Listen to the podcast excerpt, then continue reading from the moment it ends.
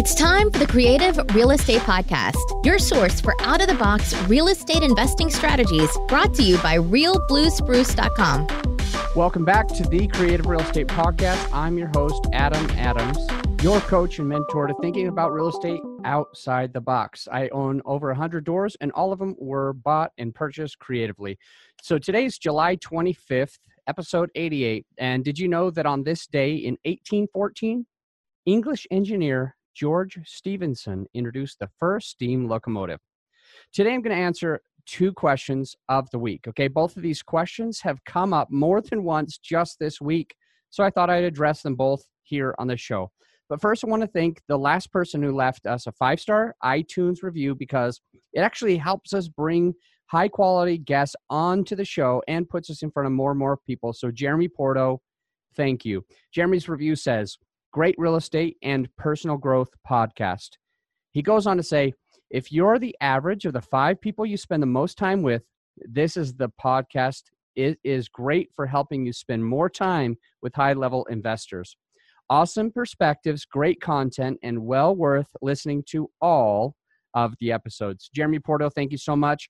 If you want one of our t shirts, our mugs, or the book that I'm writing on meetup.com, and how to grow your meetup to be one of the biggest meetups, just send me an email with a screenshot of this and I'll get you that book. Okay, so it's adam at realbluespruce.com.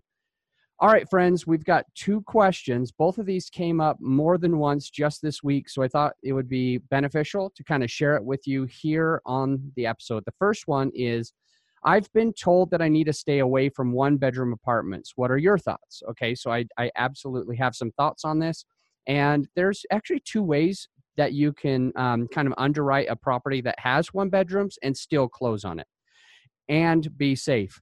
But it has to fit both of these things. All right. So if it fits these, that means that you're going to actually be safe. And if you still don't want to close it, but you come across a deal like this, send it to me. I'll close on it. I'll even bring you in as a partner and I'll run it and I'll bring the money and everything. So let me explain uh, these two things that you need to know to be safe if you have a property that has more than half one bedroom apartments. And the first one is if the occupancy rate is more than 90% over the last two plus years in a row, that's the first indication to know that you're going to be safe. So basically, knowing if it's hard to keep it filled, that is a way to say that it's actually not going to be safe. But if you've been 90 plus occupied, 90% plus occupied for the last two plus years, it's absolutely going to help you to know that this is an area that can support one bedroom apartments. Okay. The second is uh, the larger than average unit sizes.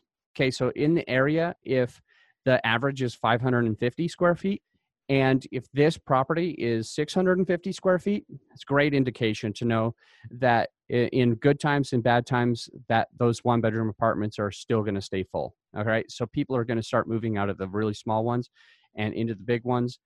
And so this is a good way just to indicate that you're going to be safe. So, hey guys, if you find a one bedroom apartment, oh, uh, let's say you have a hundred unit and half of them are one bedroom apartments or all of them are one bedroom and you feel like it's risky because you've heard people tell you that it's risky, if you see these two things 90% plus occupied for the last two plus years in a row, and it has larger than average unit size, if you don't want it, give it to me. I'll close on it or I'll bring you on as a general partner. Okay. So that's how you know that this can be safe. All right, now to question number two, which has actually come up probably three or four times just this week. And the question is Do I have to be accredited to invest in your deals? And actually, this subject is a little hard to discuss on the air because let me give you a bit of education on why. Okay, so there's two ways, two main ways to raise money there's 506B and there's 506C. And when we do a B that means I cannot what's called generally solicit. So on the ones that if you're not my friend or my family or somebody that I've known for a while, I can't even tell you about those deals. But if you are my friend and we're doing that, then you don't have to be accredited. You, we just have to have a relationship. However, there's 506C, uh, which is what we're doing on our next on our next big deal. On that one, we are going to solicit it. Okay. We'll put it on our Facebook legally. We'll probably share it on the podcast legally. Um, and on that one, yes, you absolutely need or you must be accredited. So if anybody's asking, what does accredited mean? Does it mean that I'm a really smart investor? Does it mean I took a class to get accredited? No. Accredited is just an SEC term. Uh, the Securities and Exchange Commission has this one term that's that basically just says that this person makes enough money that they're exempt from some of the protections of the regular public okay? And what keeps them exempt is either the how much money they're making for the year or how much money they have all right? So let me eh, define it a little bit more and this may change and i'm not an attorney so this may change. I, I might this this episode is coming out here on july 25th of 2018. Who knows what's going to happen on July 26th? They may totally change this. But as of the day we're recording, you have to have either 200,000 coming in every year, so the last 2 years in a row, plus a reasonable expectation of doing that again in the year that we're in. Or if you're married or filing jointly, you have to have 300 coming in between the two. Okay? So maybe you make 100 and they make 200 or or whatever the combo is. And that is the same thing. It has to have happened for the last two years in a row. And there's got to be a reasonable expectation that this year you're going to be filing again for 300,000. All right, and these are all ors, okay? 200,000 by yourself or 300 jointly or you're worth a million dollars on paper except for your own house. All right, does that make sense? Your house might be worth 2 million but that doesn't count toward your net worth when it comes to accredited investor status so it, absolutely accounts for you but if you want to qualify for this status this needs to be stuff that's in iras 401ks pension plans um, life insurance policies the stock market bitcoin cash or equity in other properties so yeah, equity absolutely counts, but the equity in your own house does not uh, doesn't even count toward it. So do I have to be accredited to invest in your deals? Well, if you're my friend or my family or somebody I've known for a long time, I will probably share with you some deals that I can't share with other people. Um, but if you're hearing it on this podcast, yes, 100% if if uh, if you're not my friend if we don't know each other personally then absolutely I, i'm not going to share any opportunities on the podcast that don't go ex- specifically to just accredited investors. So i hope that answers your question.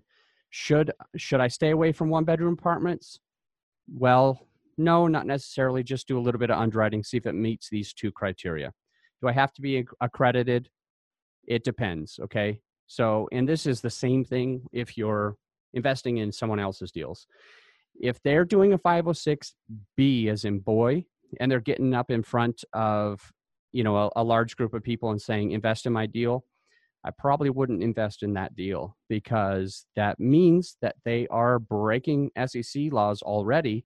And if they don't have the care or the knowledge or the integrity to follow SEC laws, it may not be a good operator for when other important things come up.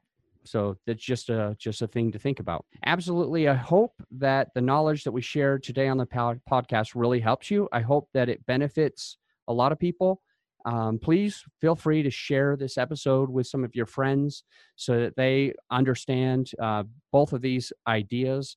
And we'll keep bringing on the best guests that we possibly can. Hey, just wanted to say thank you guys. Thank you to everyone who came out to our, our event this last Saturday. It was it was awesome. We had a free event. There was hundreds of people. It was fantastic turnout and probably actually the best event that I've ever hosted and uh, you kind of start learning after hosting about 200 events how to start doing them. Uh, so if you want to come to the next big event, we're going to be bringing Steve Firestone in October, the first Tuesday in October at in the evening. Uh, he's got a portfolio north of 4,000 units. By the time he comes, who knows, maybe it'll be 6,000. But I expect about 220 attendees. If you want to join us, it's free. Just go to denverapartmentnetwork.com and you'll be able to come to our next Denver Apartment Network meeting.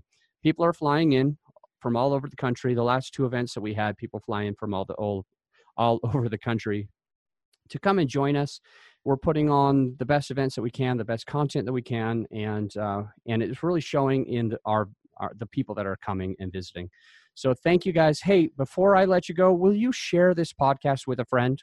Actually, will you share this podcast if you like the content, if you love the content, and if you appreciate us coming at you with this great content? Share it with a couple friends. Help us grow the podcast. Help us grow the listenership. I would be so grateful. And again, if you want to hop on to iTunes and, and give us a little review, share us what your thoughts are on the episodes, what you've learned. I would be ever so grateful. So thank you, thank you, thank you for coming on. And until next time, my friends, think outside the box.